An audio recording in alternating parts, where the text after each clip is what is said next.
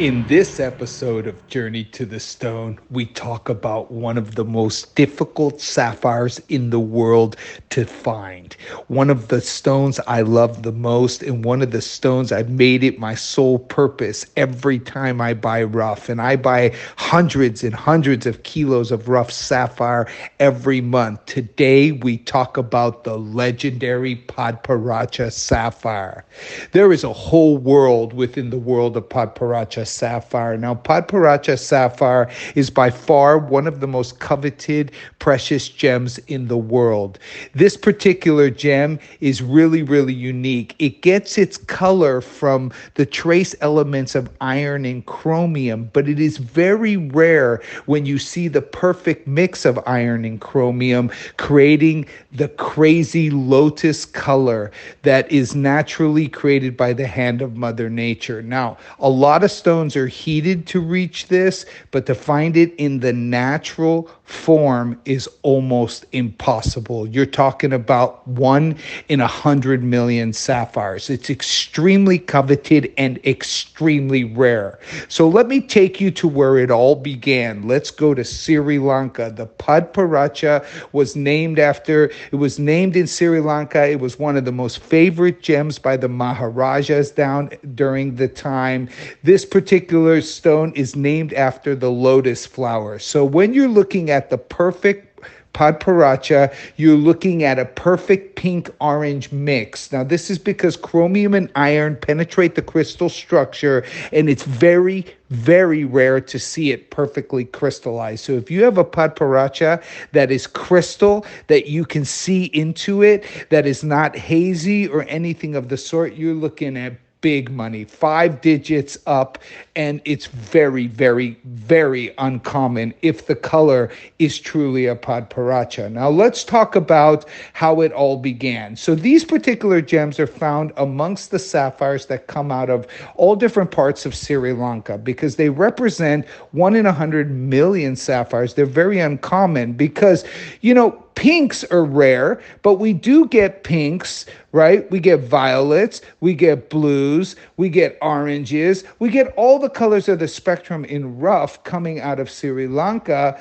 but this is the perfect mix of two colors to create the legendary Padparadscha. Now, there's different types of Padparadschas that different particular people collect. There's the sunrise color all the way to the sunset color. And I'm going to explain about that. The sunrise color, I would say, is probably, you know, 80% pink to 20% orange. And then it goes all the way to like the sunset color, which is the exact opposite 80% orange, 20% pink. Now, there's a whole world and a whole opinion within the gemological associations of the world what they accept as Padparadscha and what they don't. It all really depends on the laboratory, but the range can be 80 20, the range could be 70 30. Some labs only will give padparadscha, you know, determination to 65 35 going in each color range. So it really depends on the laboratory. But listen if you can get a certificate that states Padparadscha you're in good shape because they're pretty much respected if the lab is a reputable lab and right if the gemologist who certified it is reputable. So when we're talking Padparadscha we're talking about you know something that is rare. It is collectible. It's one in a hundred million sapphires. And no joke, I move about 1,000 to 1,200 kilos of corundum every month. That is my core business, wholesaling to cutting factories all over Thailand, all over the world. And I tell you, my core business is buying rough from all different locales. So I'm going to get into that in a minute, where Padparadscha is discovered be- besides the legendary Sri Lanka. But it does represent a very minuscule amount of the material in the natural form. Now, I sell a lot of rough, for example, I'll take you over to Ilakaka. I was one of the largest suppliers of rough sapphire into the Chantaburi and the world market of Ilakaka sapphire at the time. When the discovery of Ilakaka happened 20 odd years ago, I was there. I was aggressive. I was buying rough like no tomorrow. And we did have a lot of padparadschas that came out of Ilakaka, predominantly after heat treatment. Once they were, you know, exposed to 1800 degrees of heat, a lot of times the silk would reduce and the colors would improve. And there you would see an orangey pink saturation. They still get certified as padparadscha in almost every lab.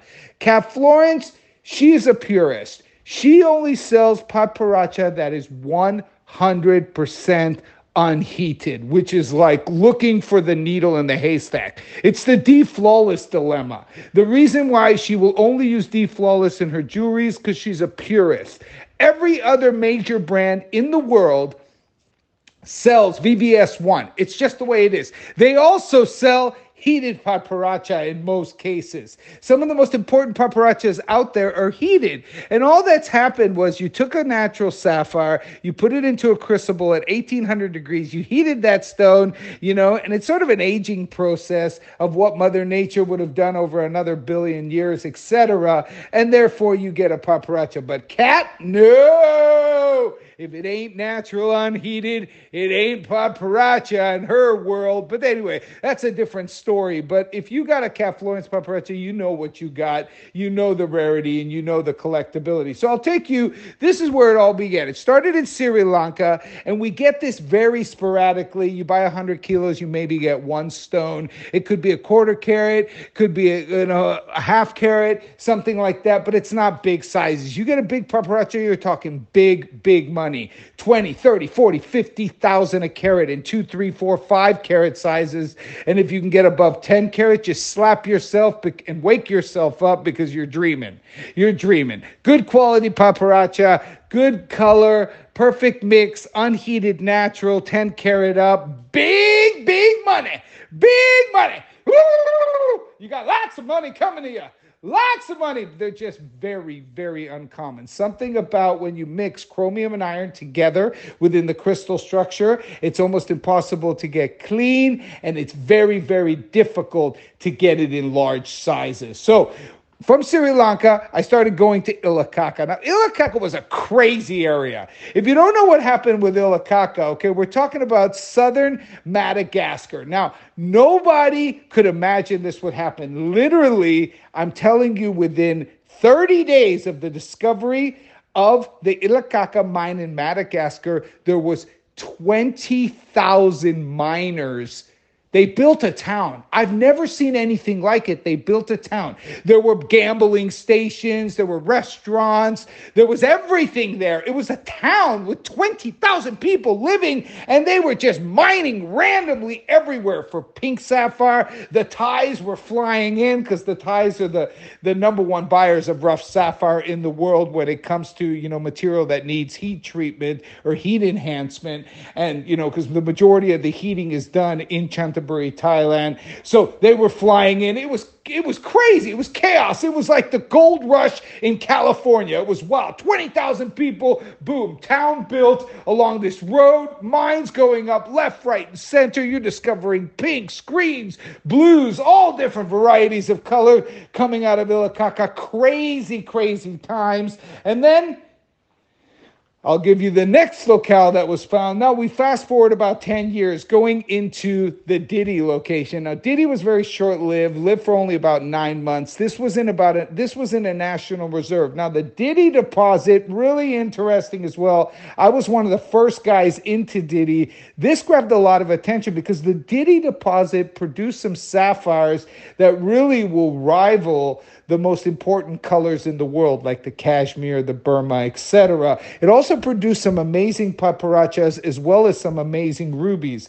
And the story of this gem was actually quite interesting because you had some illegal loggers who are not supposed to be obviously taking, you know, you know, logging in the middle of, you know, a, a, national forest. And basically they pulled down this tree or whatever, and he found these two rocks. Didn't know what the heck was going on with that. Took him into the capital, put him in his pocket, took him into the capital, sold him to a friend of mine who paid 20 grand. I remember when he paid 20 grand for the stones. He showed them to me. I literally fell off my chair. 20 grand he paid for the stones, right? I tried to buy them for 50, 60, 80, right? 100 that was my final offer. He went back to sri lanka with those stones. He sold them for 600000 600000 and then they went to auction fetching 2 million. Crazy days. Now what happened with Didy is all of a sudden all, uh, 10,000 of the miners in Ilakaka migrated to Didy. It was like crazy. They just grabbed the town and started moving to Didy. I remember when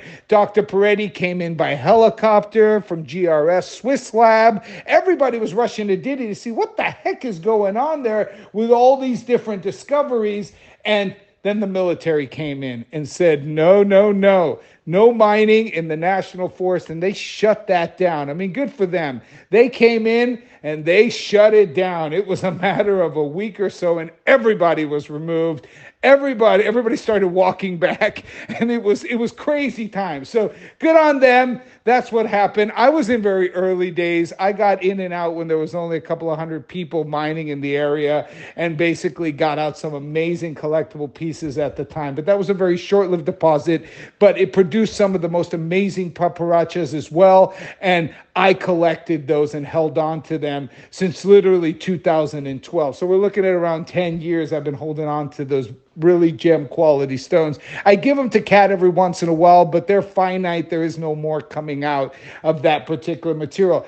I also collect padparadscha that comes out of the Mogok stone tract. These are extremely rare. Now, Mogok doesn't produce, it produces some of the most important rubies in the world, but it doesn't produce padparadscha. Surprisingly, not a lot of padparadschas coming out of the Mogok stone tract. So when I see them, I collect them. When I write, you know, especially in unheated form, I'm like, oh my goodness, jackpot, Burmese, unheated, natural padparadscha, the unattainable. So I collect those as well and but they're very very very uncommon. So don't hold your breath to see one of those. I think Kat in history has sold one or two pieces only right? And i've got a couple of stones that i have on display in museums and that's about it. Just very very uncommon. All padparadschas are rare.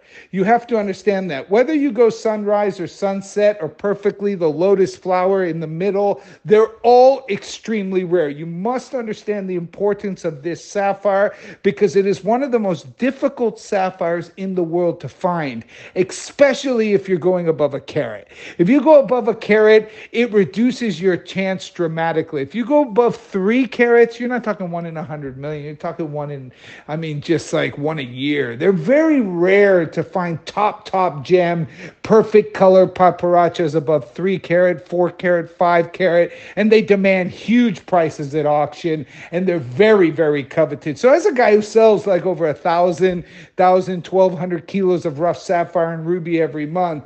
I can tell you, padparadscha is very close to my heart and something I really try to collect when I get it. You know, the majority of the padparadschas I see right now, I get it very sporadically out of Sri Lanka, right? So basically, they'll be pan mining in the river, and basically they'll pull out a stone, and there it'll be a padparadscha. I tell you, it's almost impossible to buy it from the miners. If you have a Padparadscha in Sri Lanka. It's very difficult to get, but every once in a while you'll be able to get a deal and that's what i focus on you know because i buy so much. So a lot of times they might have collected like 50 kilos of rough material over a period of three to six months or whatever out of pan mining with their whole family and they have one big stone and i get a good deal because i buy it all right? Because i sell rough as my core business but i'll take that padparadscha as my prize. And that's how i get the padparadschas coming into the collection right? Kat only focuses on the best. So if you've ever seen a Kat Florence Padparadscha, some notable stones she's actually worked with, she's done about four or five of my 10 carat up Padparadschas. They're extremely rare and there's no chance they're coming back. I mean, you see those once every five to, you know, five, six years, I'll run across a stone that I can cut into a 10 carat. You'll see some notable two, three carat sizes, four carat sizes coming out of the Didy deposit. But I think I only had like 20 stones in total. And that's the end of that era. You get some Sri Lankans randomly come in a five carat, a three carat, a two carat. Very, very limited. I mean, I've bought a lot of antique padparadschas in the past, stones that I actually buy from miners who have held on to these crystals and had them for, you know, multiple generations as well, because this is a historical gem that dates back and has been collected for over a hundred years. So this is something that even the Maharajas of ancient India wanted. Even, you know, the kings and the people who traded, you know, those routes at that period all wanted padparadscha. It's just a color that is remarkable. Whether you're getting the orangey pink or the pinkish orange, they're all unique. They're all special. If you've got good crystal and you've got an unheated stone, pat yourself on the back. It's only getting more and more difficult with Ilakaka going out of play, with the Didy Sapphire deposit not producing anything right now, and Sri Lanka still hand mining after all these years most likely padparadscha we will see very very few in the future to come. So thank you for listening to my episode about padparadscha you know what to do. Remind yourself to be reminded when i make a new uh, podcast episode whatever you guys call this thing right? Always trying the education. If you know, I think they have a button there that says click on me if you want to be updated. Every usually I put out my podcast every week on Monday. Occasionally I do it with other people along my journeys. Thank you for listening. Glad to educate you about the legendary Padparadscha Sapphire. And remember, if you have a Padparadscha, hold on the value is only going up and up and up because the supply is going down and down and down. Welcome to my world. Everything is finite. Hunting the world's rarest gems is not an easy task. Love you all. See you in the next episode.